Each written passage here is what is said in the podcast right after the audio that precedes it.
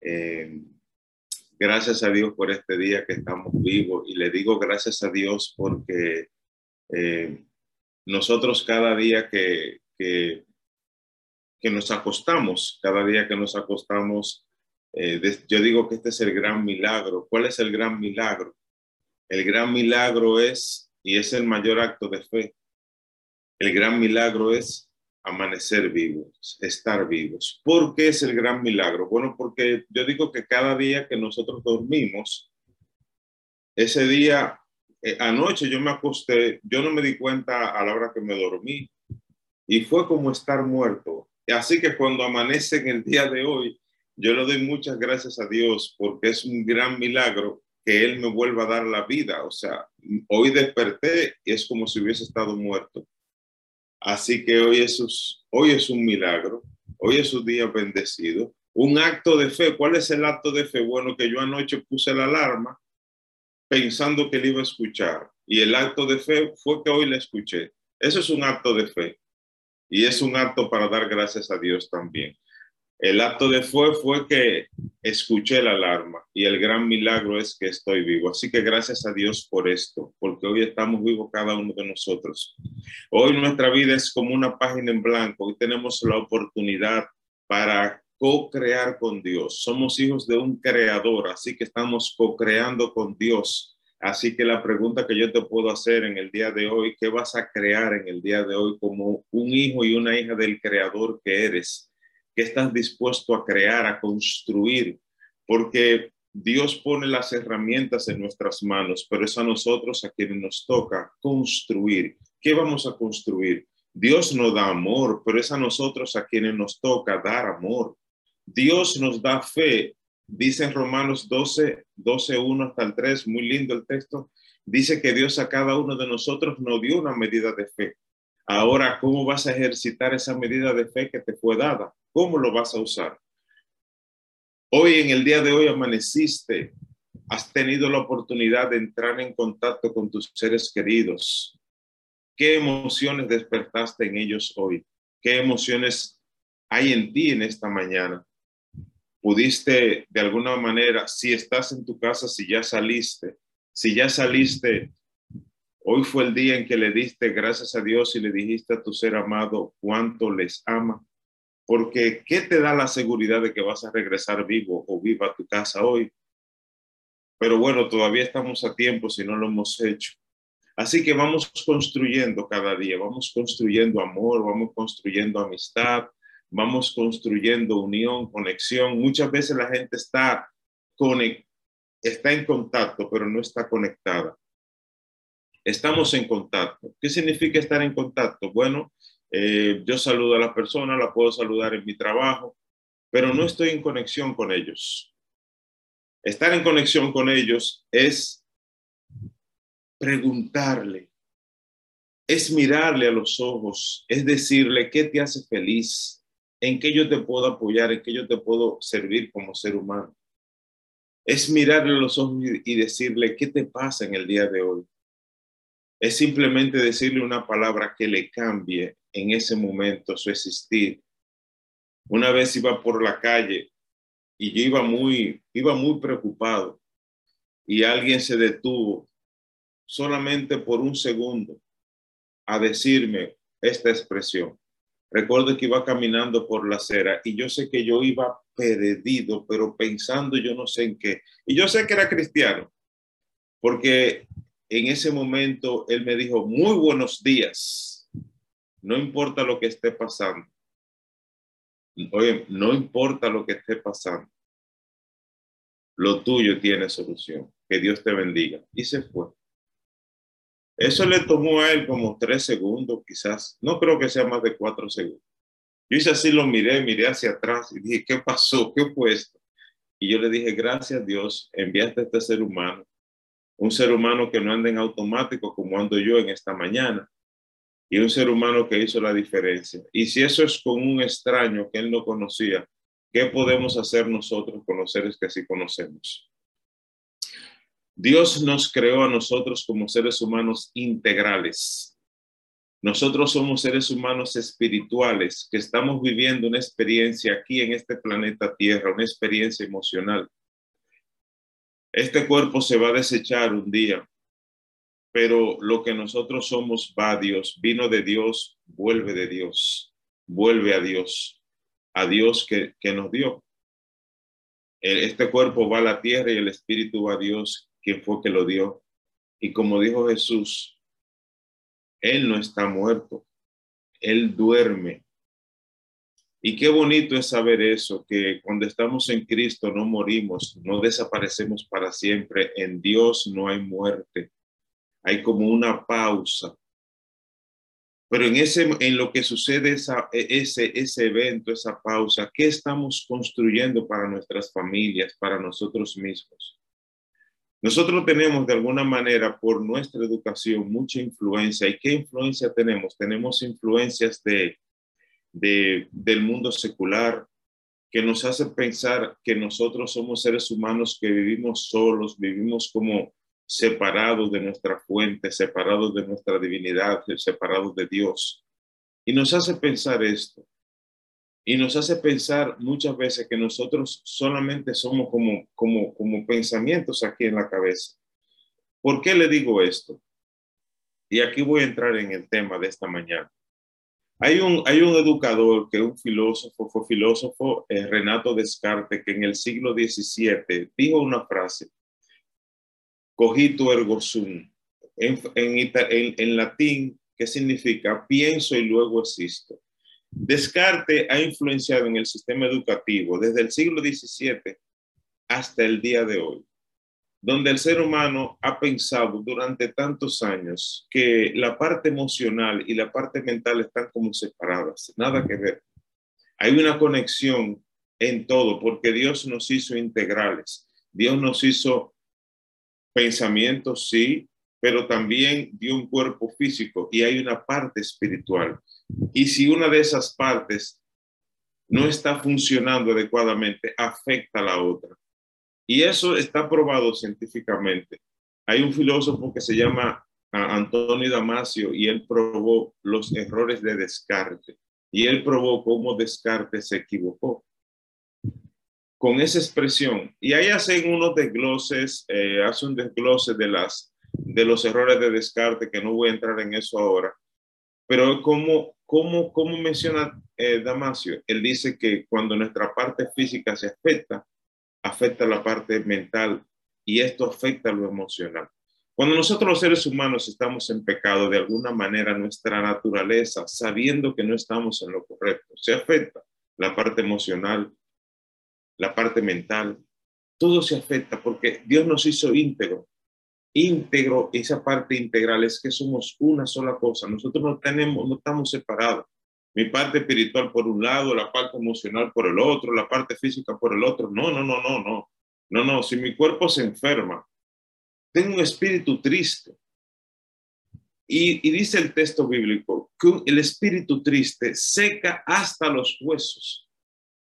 Cuando yo estoy triste por una situación laboral, por una situación con mi pareja, por una situación familiar, cuando yo estoy triste, el espíritu triste seca hasta los huesos. Yo digo que toda situación nosotros debemos llevársela a Dios. Nosotros podemos conversar con un ser humano, sí, pero yo digo que la solución, eh, la solución está en Dios. Él sabe cómo nos hizo. Él sabe somos hechura de Dios. Él sabe cómo nos hizo. Y hay muchas veces que las soluciones no están. Hay un ser humano muchas veces no puede resolver nuestra situación. Sí nos pueden apoyar, nos pueden orientar.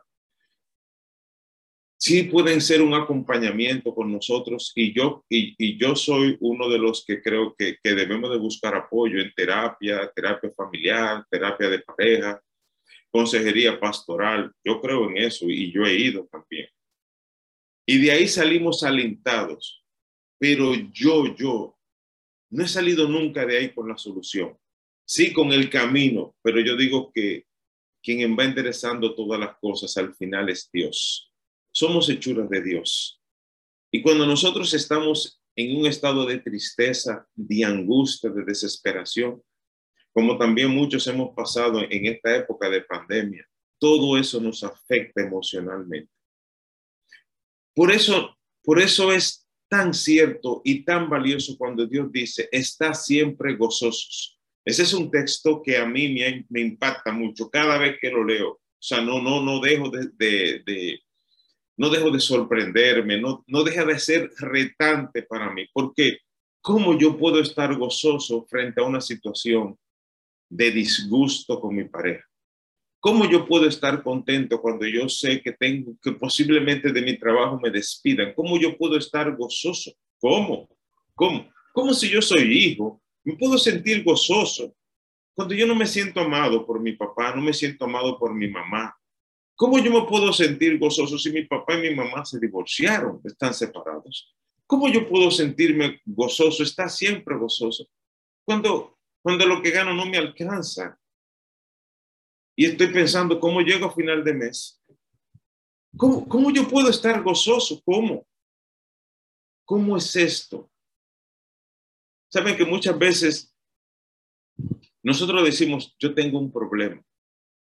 Pero tú sabes cuándo ese problema es un problema. Cuando tú y yo llegamos a pensar que de alguna manera estamos desconectados. Cuando nosotros nos desconectamos de Dios, que es la fuente comenzamos de alguna manera a vivir solos y cuando vivimos solos es cuando nosotros entendemos que tengo un problema. Cuando nosotros leemos en Romanos 8:28 dice que a los que aman a Dios todas las cosas le ayudan a bien. Es cuando yo le digo, Dios, ¿para qué me está sucediendo esto? Y esa es la pregunta que yo le hago a Dios.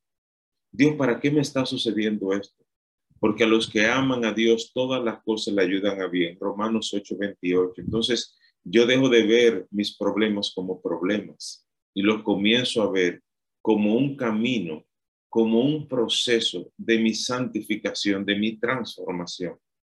Y no importa cuál sea el problema, es un proceso por el cual yo estoy viviendo. Y este camino yo no lo estoy atravesando solo. Por eso dice, dice el salmista, aunque ande en valle de sombra y de muerte, no temeré mal alguno. Cuando leemos ese salmo, eso, es otra inspiración. Y, no me estoy aquí desviando porque vamos para la parte triste y para estar siempre gozoso. Pero, pero miramos aquí, ¿cuál, ¿cuál es el valle de sombra y de muerte? Dios no nos prometió a nosotros que no íbamos a tener problema. No, Él nos dijo que cuando estemos atravesando por el problema, recuerda, yo estaré contigo. Mi vara y mi callado te infundirán alientos entonces, ojo con esto. Cuando nosotros llegamos a la iglesia, muchas veces creemos que ya llegué a la iglesia, ya Dios va a resolver todos mis problemas, ahora mi vida va a ser una vida de amor y de paz. No, no, no, no, no, no, el juego no es así, hermano. El juego no es así. Vamos a vivir esta vida y posiblemente tú digas, bueno, pero si al vecino le pasa, a mí me pasa, entonces, ¿cuál es la diferencia de yo ser cristiano? ¿Cuál es la diferencia? Él se angustia, yo me angustio, entonces bueno, nos envolvemos todos y parecemos todos lo mismo y todos iguales. Pero no, si nosotros jugamos este juego de una manera diferente, vamos a ver la diferencia nosotros, nuestra familia y el mundo la va a ver también. Y esto no se trata también tampoco de que el mundo lo vea. Lo más importante es que yo lo vea y después que yo lo vea, eso se va a transmitir, porque esto es por testimonio. Él dijo que aunque ande en valle de sombra y de muerte, ¿y cuál es el valle de sombra y de muerte? Bueno, cuando se te muere un ser querido, cuando te despiden del trabajo, cuando me quedo sin un ingreso en mi casa, cuando discuto con mi pareja. Ese es el valle de sombra y de muerte. Cuando alguien habla mal de mí y trae esa aflicción a mi vida y cuando yo estoy triste se afecta todo mi ser. Entonces, mira acá, cuando yo estoy triste, angustiado, preocupado, turbado, en mi cuerpo que no está separado de, mis, de, de, mi parte espiritual, ni de mis pensamientos, es íntegro todo. Cuando yo estoy así, mi cuerpo, mi organismo comienza a producir unos neurotransmisores aquí en mi cabeza y aquí unas hormonas en mi cuerpo. Aquí hay en, mi cuerpo, en mi mente hay unas células especiales. Esas células especiales se llaman neuronas. Y en mi cuerpo hay células. Y esas células, comienzan a emanar un líquido. Las glándulas, las glándulas suprarrenales que están encima de los riñones disparan una sustancia, un químico que se llama, varios de ellos, glutamato, cortisol, epinefrina o adrenalina. Todo esto comienza de alguna manera a afectar a mi organismo. Y esta parte fue la que probó Antonio Damasio. Cuando tú y yo estamos afectados emocionalmente, nuestras neuronas no actúan igual. Dice que si esta fuera una neurona así, en esta actividad, si tú lo buscas en Google, están en una actividad, vamos a decir, en la parte que nosotros estamos más gozosos, ellas están así, bien, bien casi conectadas así unas con otras, interactúan casi unas con otras.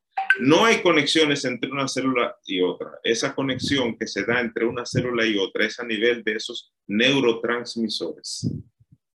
E, e, ese, esa conexión es como que no hacen esta conexión, sino que esta le dispara a la otra una sustancia química.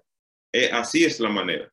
Y neurotransmisores es un líquido, una sustancia química que hay en nuestro organismo, pero esta va a depender de nuestro estado emocional.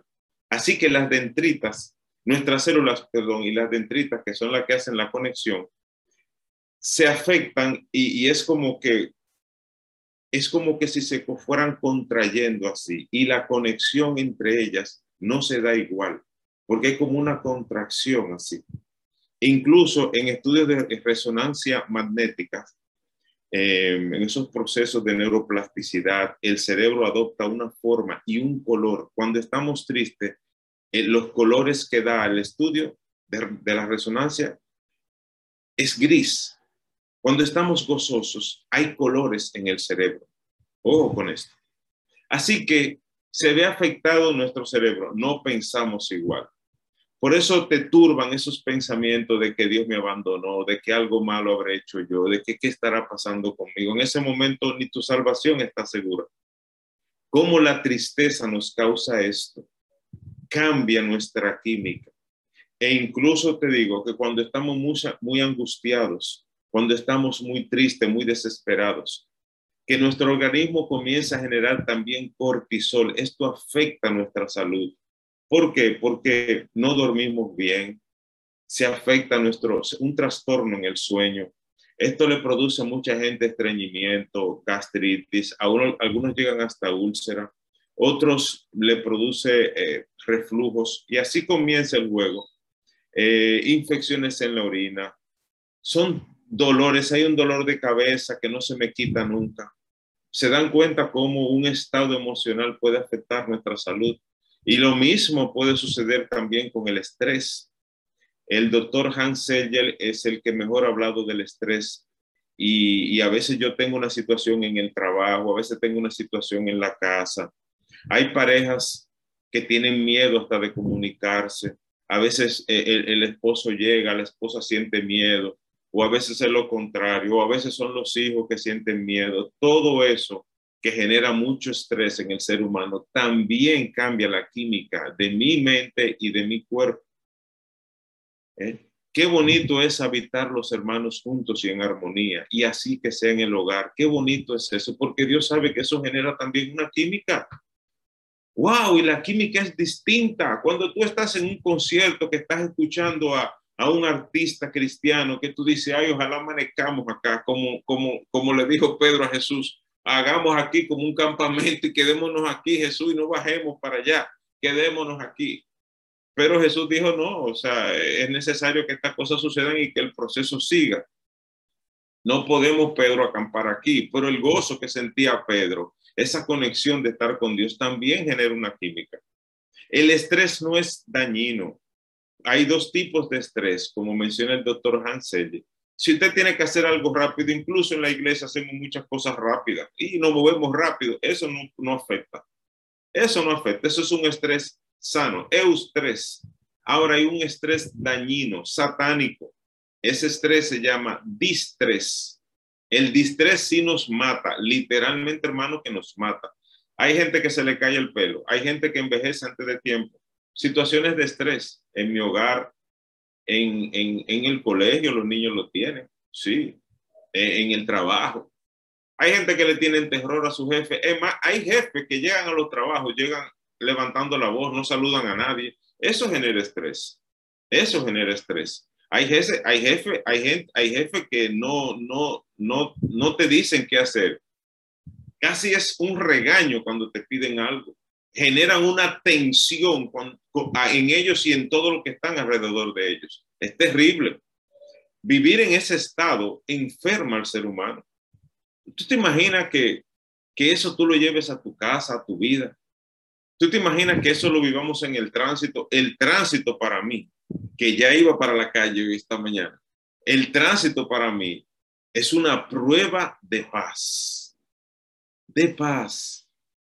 Hay situaciones que Dios nos debe de permitir y debemos de pedirle a Dios, ayúdame a manejar esto para que esto no me maneje a mí, me mate. Literalmente. El tránsito hasta hace poco tiempo, meses, trastornaba mi estado emocional y yo le decía, Dios, no puedo permitir que esto me siga de alguna manera manejando. Yo, dame la fuerza para yo manejar esto. Mira, no sé qué cosas comenzaron a, suceder, era mi pedido de todos los días. Cada vez que, salía hasta una palabra de insulto a alguien, aunque no me escuchara dentro de mi auto, pero yo me estaba escuchando.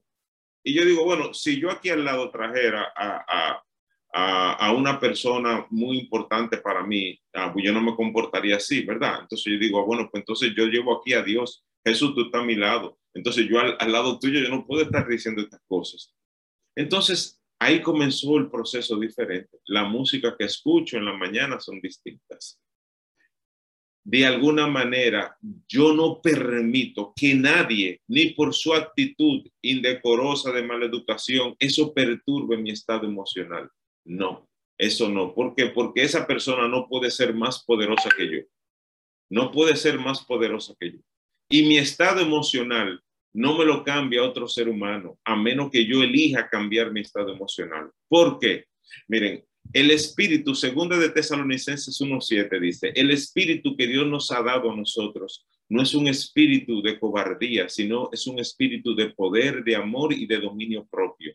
Dios nos ha dado a ti y a mí un poder, un espíritu de amor, de poder y de dominio propio. O sea, Dios me ha hecho a mí un hombre amoroso, poderoso y con el manejo de mis emociones. Ojo, lo que significa que yo tengo dominio propio. Entonces yo tengo que manejar esto, esto, esta emoción que me despierta un sentimiento. Las emociones son reacciones involuntarias y eso posiblemente yo no lo pueda manejar. No, lo que me haga el otro, que, que me dé una emoción, que me, que me altere, eso yo no lo puedo controlar porque eso, eso es una reacción involuntaria. Ahora, ahora mismo tiembla la tierra, explota una bomba, usted va a reaccionar. Eso es una emoción que se despertó. Las emociones ni son negativas ni son positivas, simplemente son emociones. Así que en ese momento, sí, pero ahora, ahora, lo que va a suceder de esa emoción, lo que me despierta esa emoción, va a ser quizás un sentimiento de enojo. Ahora yo manejo ese enojo. Porque el problema no es lo que me pasa, es lo que yo estoy haciendo con lo que me pasa. Yo no soy responsable de lo que haga el otro, no, pero sí soy responsable de cómo respondo ante lo que haga el otro. Entonces, a partir de ahí, entra el dominio propio y Dios comienza a manejarlo. Y sabes que, aunque no quería, Dios te bendiga, Dios te dé un día maravilloso por haberte entrado hoy imprudentemente eh, eh, eh, delante de mí. Dios te bendiga. Punto. Punto. La bocina que tocaba antes no la toco. ¿Por qué? Porque eso es un acto de violencia. La bocina, tocar esa bocina insistentemente, eso es violencia. Entonces, Dios mío, ayúdame. Dios mío, ayúdame cada día. Dios mío, ayúdame en lo que digo. Dios mío, ayúdame en, en mi casa, en mi hogar. Es un pedido a Dios, porque tú sabes, tú no tienes un problema. Lo que tú tienes es una situación que te está llevando en un proceso de transformación. Tú estás en un proceso de transformación, por eso que todo lo que nos sucede ayuda para nuestro bien. A los que aman a Dios, todas las cosas le ayudan a bien. Esto es para tu bien. Lo que estás viviendo en este momento es para tu bien. todo lo que está sucediendo en tu vida. Si, si nosotros viviéramos a la luz de Romanos 8, 28, qué lindo sería esto. A los que aman a Dios, todas las cosas le ayudan a bien. Tú no estás solo. Mi vara y mi callado te infundirán aliento a pesar. Pero muchas veces vamos a Dios, ¿sabes qué? Llevándole nuestros problemas. No está mal eso. No está mal. No te digo que no lo haga. No te digo que no lo haga. Hazlo. Pero aparte de llevarle tus problemas a Dios, también dile a Dios y recuérdale a Dios lo que Él dijo. Lo que Él dijo. Recuérdale a Dios lo que Él dijo. No le recuerde a Dios tu problema porque Él lo está viendo. ¿O acaso, tú no, acaso Dios no sabe que lo único que tú tienes en esta vida es dinero y la soledad te está matando? ¿Acaso tú crees que Dios no sabe que ya no te sientes amado por tu pareja? ¿Acaso tú crees que Dios no lo sabe el disgusto que hay entre tú y tu hija, entre tú y tu hijo? ¿Acaso Dios no lo sabe que el trabajo donde tú estás ya no te gusta? ¿Acaso tú crees que Dios no lo sabe que aunque tú digas a los hermanos todo bien, en victoria, tú crees que Dios no sabe que por dentro de ti hay un infierno? ¿Acaso tú crees que Dios no lo sabe? Dios lo sabe. Nosotros no podemos ocultar para los hombres, pero para Dios no. Para Dios no hay secretos, no lo hay. No lo hay para Dios. Dios no mira lo de afuera, Dios mira lo que está dentro, Dios mira lo que está afuera y Dios mira lo que está dentro. Lo, que hablamos y lo que predicamos solamente miramos rostros. Mire, yo en este momento, yo no sé a quién yo le hablo. Yo estoy mirando el lente de mi cámara de acá. Yo no sé a quién yo le estoy hablando. Ahora, Dios sí sabe quién está escuchando esto. Dios sí lo sabe. ¿Quién lo está escuchando? Él sí lo sabe. Y él, la invitación que Dios nos hace es estar siempre gozoso. Pero Dios mío, ¿cómo voy a estar gozoso, Arturo? ¿Cómo voy a estar gozoso si, si, apenas me alcanza para, para llegar a mes el salario que gano? Pues no se lo diga a Dios eso. Dile a Dios. Mira cómo, cómo comienza a cambiar la angustia. Señor, tú dijiste. Señor, tú dijiste que no he visto justo desamparado ni su simiente que mendigue pan. Señor, tú dijiste que tú no eres hombre para mentir. Señor, tú dijiste que tú eres el mismo ayer, hoy y por los siglos. El mismo que hacía los milagros ayer es el mismo que puede hacer el milagro hoy. Señor, tú dijiste, Señor, tú dijiste que aunque mis pecados fueren rojos como la grana, fueren como el carmesí, vendrán a ser como blanca lana. Señor, tú dijiste que, que, que mis pecados tú los arrojas a lo más profundo de la mar. Señor, tú dijiste recuérdale a Dios sus promesas. Señor, tú dijiste que tú estarías todos los días de mi vida, que tú estarías con nosotros hasta el fin del mundo. Señor, yo me siento solo. Señor, tú dijiste, Señor, yo no tengo fuerza, siento miedo en este momento. Señor, tú dijiste, Señor, tú dijiste, no temas ni desmayes. Estoy recordando en Josué 1.9, no temas ni desmayes, porque yo estaré contigo. Mira que te mando a que te esfuerces y seas valiente. No temas ni desmayes, porque yo estaré contigo. La fuerza viene de Dios, ese poder viene de Dios. Mira que, Señor, tú dijiste que cuando yo soy débil, tu poder se perfecciona en mi debilidad. Señor, el apóstol dijo, pero fueron palabras tuyas, todo lo puedo en Cristo que me da fuerza. Señor, tú dijiste, recuérdale a Dios su promesa. No le recuerde a Dios tus problemas. No, cuando nosotros vamos a Dios, mira Daniel, Daniel va a ser arrojado en el foso de los leones. ¿Y, y cómo Daniel cambia su, su tristeza en gozo? ¿Cómo lo cambia? Él, él, le dice, Dios mío, gracias. Y usted dice, pero ven acá, a Daniel se lo van a comer los leones en unos minutos, en unas horas, y él le está dando gracias. Pero ¿cómo? ¿Cómo así? O sea, gracias, gracias qué? Porque te van a arrojar en el foso de los leones. Gracias, ¿por qué? Porque por ser fiel a Dios, el, rey te está mandando a matar. Gracias, ¿por qué? Daniel, explícame que no lo entiendo. Ah, mira, gracias, gracias Señor. Gracias Señor, porque tú has dicho que no ha visto justo desamparado ni su simiente que bendiga, que mendigue pan. Gracias Señor, porque mira, en todo, en todo este tiempo que yo tengo, nunca me ha faltado, Gracias a Dios porque estoy vivo, gracias a Dios porque veo, gracias a Dios porque respiro, gracias a Dios por la salud, gracias, hay tantas cosas por las que darle gracias a Dios. Comienza tus oraciones dándole gracias a Dios.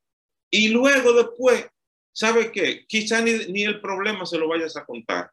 Comienza diciéndole a Dios, gracias Dios mío, mira, gracias Dios por la vida. Tú sabes que el ser humano que es agradecido es un ser humano que es bendecido. No, es bendecido el que vive quejándose. Tú sabes que a veces nosotros hasta manipulamos a Dios. A veces vamos a contarle a Dios nuestros problemas, que son angustias, que nos están autodestruyendo, porque yo te dije la química que despierta la tristeza, ¿verdad? Estoy en angustia, lo sé, pero sabes que Dios está al control, Dios tiene el control. Señor, tú dijiste que no se cae ni una hoja de un árbol que no sea tu voluntad.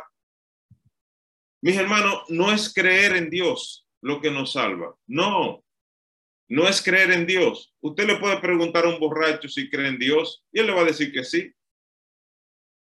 Yo voy a la iglesia y yo digo, ¿cuántos creen en Dios? Todo el mundo levanta la mano. Y yo le digo, quiero hacerle una segunda pregunta, pero sean honestos con ustedes mismos. ¿Cuántos le, les creen a Dios? Ahí la mano se, antes la hacían así, ahora las manos se quedan como por aquí. Y, esa mano que se queda por ahí es para lucir bien con el hermano, porque bueno, porque tengo que, aunque se hace así. Pero el juego aquí está, es creerle a Dios. ¿Cuándo dejaste de creerle a Dios, creer en sus promesas? ¿Cuándo? ¿Qué pasó? Porque muchas veces Dios puede, puede ser que no responda a ese pedido tuyo, pero tú debes ver esto como un proceso. Es un proceso lo que hay en tu vida. Dios no te ha abandonado. Tú dijiste, Padre, porque tú dijiste que tú estarías conmigo todos los días hasta el fin del mundo. No te dejaré ni te desampararé. Señor, me siento solo, pero tú dijiste, no te dejaré ni te desampararé.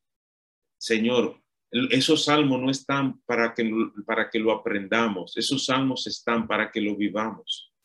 Cuando tú comienzas una oración dando gracias a Dios, el estado emocional tuyo cambia. Y tú sabes qué? Escuchar, ¿por qué yo escucho música en el tránsito? Porque yo sé que una música de alabanza.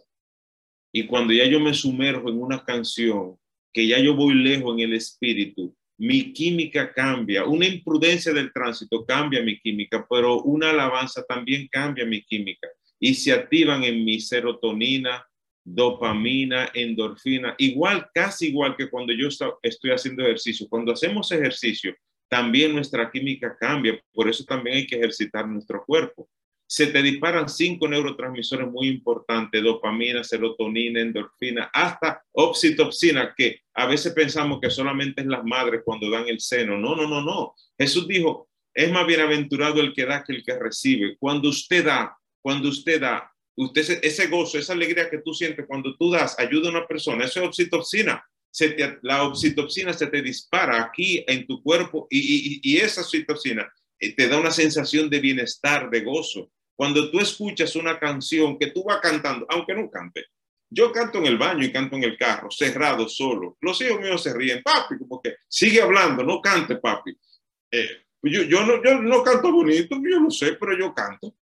y yo canto. E, cuando yo me sumerjo en ese gozo de la canción, ¿qué se está disparando en mí? La dopamina y, esa dopamina es la hormona de la fuerza, de la confianza. Cuando usted dice, yo tengo fe, esa fe, usted lo dice con dopamina, esa hormona de la confianza, de la fuerza. Cuando usted está, cuando usted está eh, escuchando un tema, eh, escuchando una música en la iglesia y usted no se quiere ir de ahí y usted tiene un gozo que no cabe en su cuerpo, eso significa que la dopamina está regada en todo su organismo. Esa es la hormona de la confianza, de la fe, la serotonina es la hormona de la felicidad, del amor.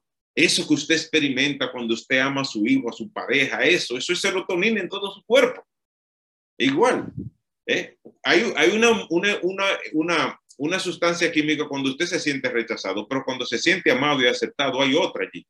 Así que cuando oramos y vamos diciéndole a Dios todo nuestro problema y todo, que a veces no paramos de esa oración, peor que cuando nos arrodillamos tiene que ver con el mensaje que salió de tu boca. Y mi química cambió, pero la cambié yo mismo. Mira, Dios mío, todos los problemas que tengo. Porque mira, Dios, que tú estás viendo. Dios no está ciego, manito. Dios no está ciego, Él, él te está viendo.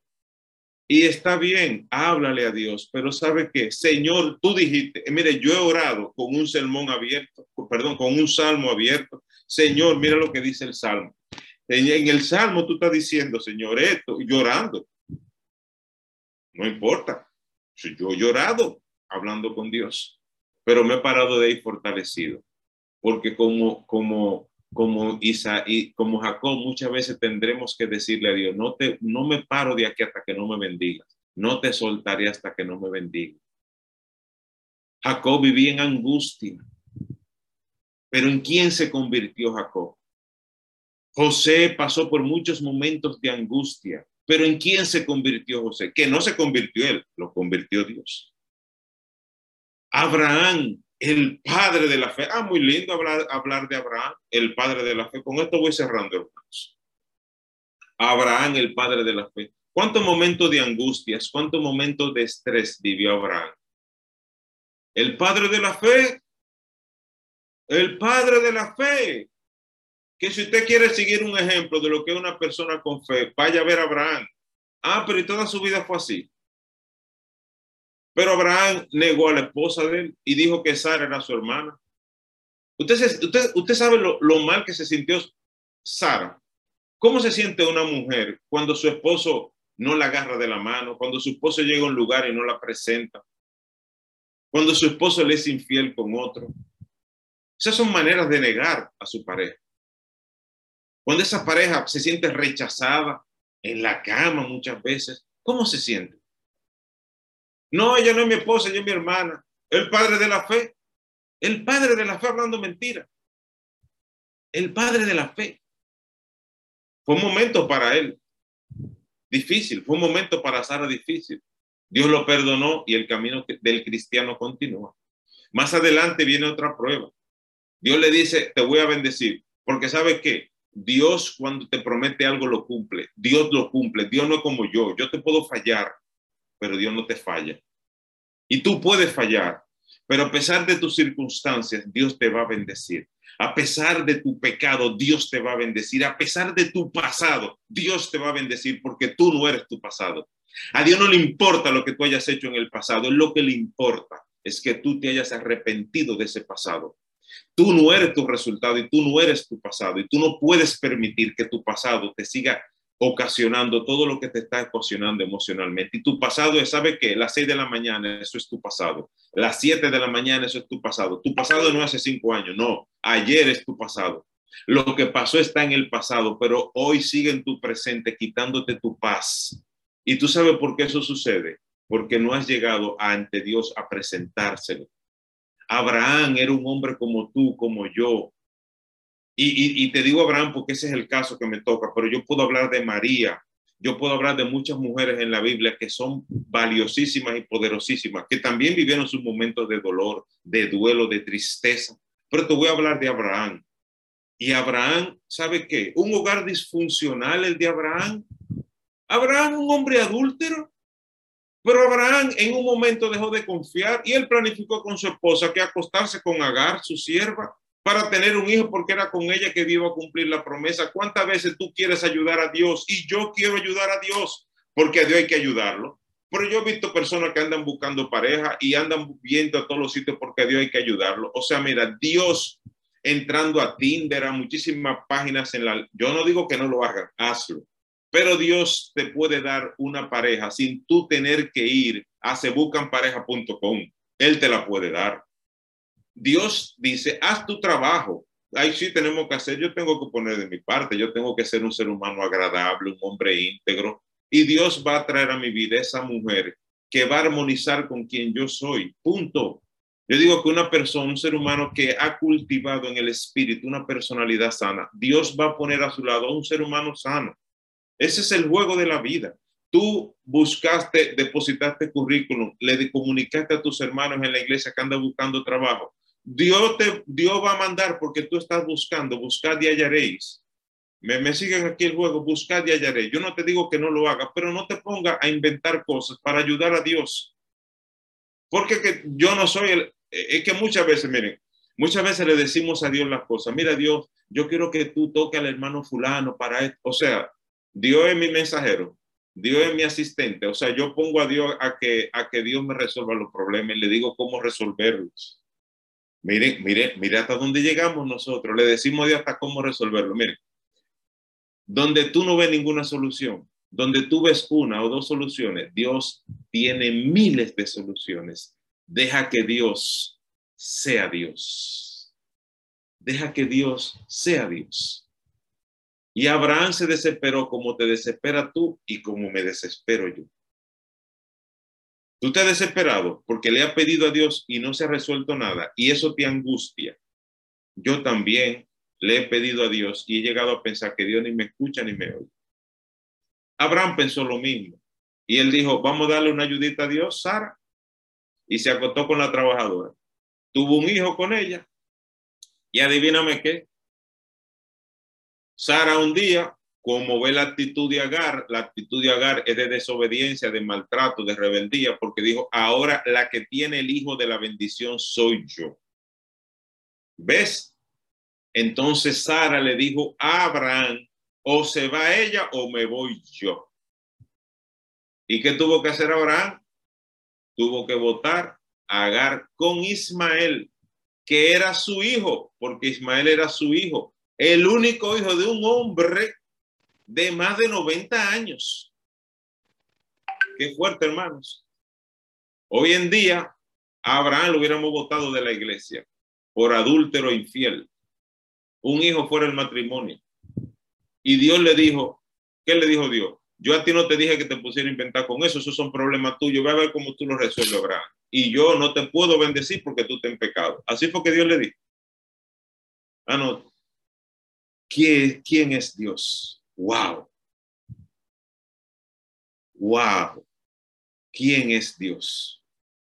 A pesar de mis pecados, a pesar de mi pasado, Dios me va a bendecir porque Dios cuando te promete algo lo cumple, porque Él no es hombre para mentir.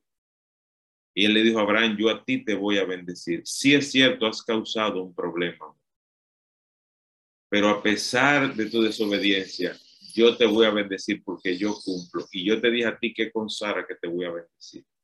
Y te voy a bendecir con Sara. Saben que muchas veces como cristianos debemos de tener no solo fe, sino también paciencia. La fe debe de ser acompañada de la paciencia y va a dar sus frutos. Cuando nosotros tenemos fe y paciencia, la angustia, la aflicción. Hay angustia, hay desesperación, hay muchas veces tristeza. Esto puede alejarse de nuestra vida. Paciencia, porque muchas veces Dios no va a responderte a la velocidad que tú quieres, pero sí va a responder. Y este proceso, este proceso de caída y de levantarse de Abraham, él entró en un proceso de reflexión tan profundo que dijo, nunca más Dios dudaré de tus promesas y de tus palabras. Y cuando su hijo era un adolescente, Dios le dijo, mátame al muchacho, al hijo de la promesa. Y oigan, votó a primero Ismael. Ismael es de verdad, Ismael está ahí, Isaac sigue siendo una promesa, Isaac no existe todavía. Y él, y él tiene que votar a Ismael. ¿Cómo que lo mate? Él no lo cuestionó. Él, eso sí, lo, eso lo llenó de tristeza, pero él dijo, si tu instrucción es que lo mate, yo lo voy a matar. Tú sabrás cómo va a resolver. Y cuando él levantó la mano que iba a matar, ahí mismo paró. Y Dios dijo, el ángel dijo, no lo toques. En ese momento Abraham se consagró como el padre de la fe. Pero te das cuenta lo que él tuvo que vivir. ¿Te das cuenta? Porque a los que a los que a los que aman a Dios todo le ayuda bien. Lo que tú estás viviendo hoy es para tu bien. Te angustia, sí, pero Dios puede convertir esa angustia en gozo. Es como que Dios mira, gracias, porque yo sé que esto va a obrar para bien, porque todo obra para bien. Todo obra para bien, aunque en este momento tú no lo puedas ver. Y eso pasó con Abraham. Hoy en día lo conocemos como el padre de la fe, pero su pasado nos lleva mucho a dudar. No, su pasado forma parte del proceso en lo que Dios lo convirtió. Mira José en lo que Dios lo convirtió. ¿Te das cuenta? Es un proceso que va el ser humano. Es un proceso. Muchas veces el final de todos no es el mismo, pero el proceso está guiado y controlado por Dios y Dios sabe para qué. Y muchas veces la vida de uno, de alguien, de uno, de cualquiera, como la de David, es, un, es una vida que es de ejemplo para nosotros, porque a los que aman a Dios todo le ayuda para bien. Hoy la invitación que te hago es lleva lo que hay en tu vida, Dios. Y dile, Dios, hoy esto yo lo pongo en tus manos, porque mis manos solamente me generan angustia, tristeza, pesar, duda. Pero Señor, tú dijiste, tú dijiste que no me iba a dejar solo. Señor, tú dijiste que no me iba a desamparar. Señor, tú dijiste que yo no iba a mendigar porque no hay gusto. Señor, tú dijiste que yo no iba a pedir prestado, sino más bien a mí me pedirían. Señor, tú dijiste que iba a poner mis pecados en lo más profundo del mar. Señor, tú dijiste, recuérdale a Dios sus promesas. Recuérdale a Dios sus promesas y elige hoy sonreír. Elige hoy abrazar el gozo del Señor. Aunque tus ojos no puedan ver lo que Él tiene para ti. De eso se trata la fe. Porque el justo por la fe vivirá. No es por la seguridad que le dan las cosas. Esto es por fe. ¿Qué es la fe? ¿Qué es la fe? La convicción es la certeza, la convicción de lo que se espera, la certeza, la seguridad de lo que yo no veo. Oh mujer, no te he dicho que si crees verás la gloria de Dios. Que Dios nos bendiga, hermanos, y que nos permita vivir en el gozo del Señor. Amén. Wow, doctor, muchísimas gracias. Todo obra para bien, dice la palabra. Bendito sea el Señor. Gracias por esa palabra que yo estoy segura que a partir de ahora nuestras bocas se llenarán de alabanza delante del Padre. Gracias, doctor. Queremos bendecirle con una oración. Amén, claro. Y la hermana que nos apoya hoy con la oración, nuestra hermana Viena. Gracias, Señor. Te damos gracias, Padre Santo, por este día. Gracias Señor que aunque comenzamos con tanta dificultad, oramos Señor para que tú limpias los aires y fue hecho la limpieza de los aires. Y hoy retomamos, Señor, un aprendizaje nuevo, que lo sabemos, Señor, pero nuestra iniquidad no nos deja ponerlo en práctica. Señor, nuestro dolor de la vida no nos deja ver las bendiciones que tú tienes para nosotros, tus hijos. Nosotros sabemos, Dios mío, que tú caminas el camino con nosotros, que tú nos llevas de la mano, Señor, porque tu palabra son sí, amén tú nunca nos desampararás. Nosotros somos, Dios mío, lo que nos equivocamos en el camino, porque dejamos que nuestras emociones, Señor, nos turben, no borren el entendimiento, no borren la confianza, Señor, y nos lleve a iniquidad, a duda, desconfianza, pero sabemos, mi Dios, que toda la confianza está en ti.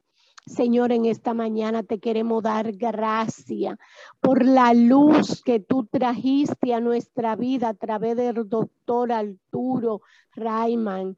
Gracias, Dios mío. Gracias, Padre Santo, Padre de la Gloria. Bendícelo, Señor, cada día. Bendice su familia. Bendice su trabajo, Señor. Cada día dale más conocimiento, más entendimiento de ti y del mundo que los rodea. Señor, como tú le has dado el dominio propio para que él pueda lidiar con las situaciones que los rodean. Como tú has cambiado su pensamiento, Padre de angustia, de todo tipo, Señor, los cambiaste en pensamiento de bien, porque Él te creyó, porque Él clamó a tus promesas, Señor, porque Él recibió lo que tú habías prometido para Él.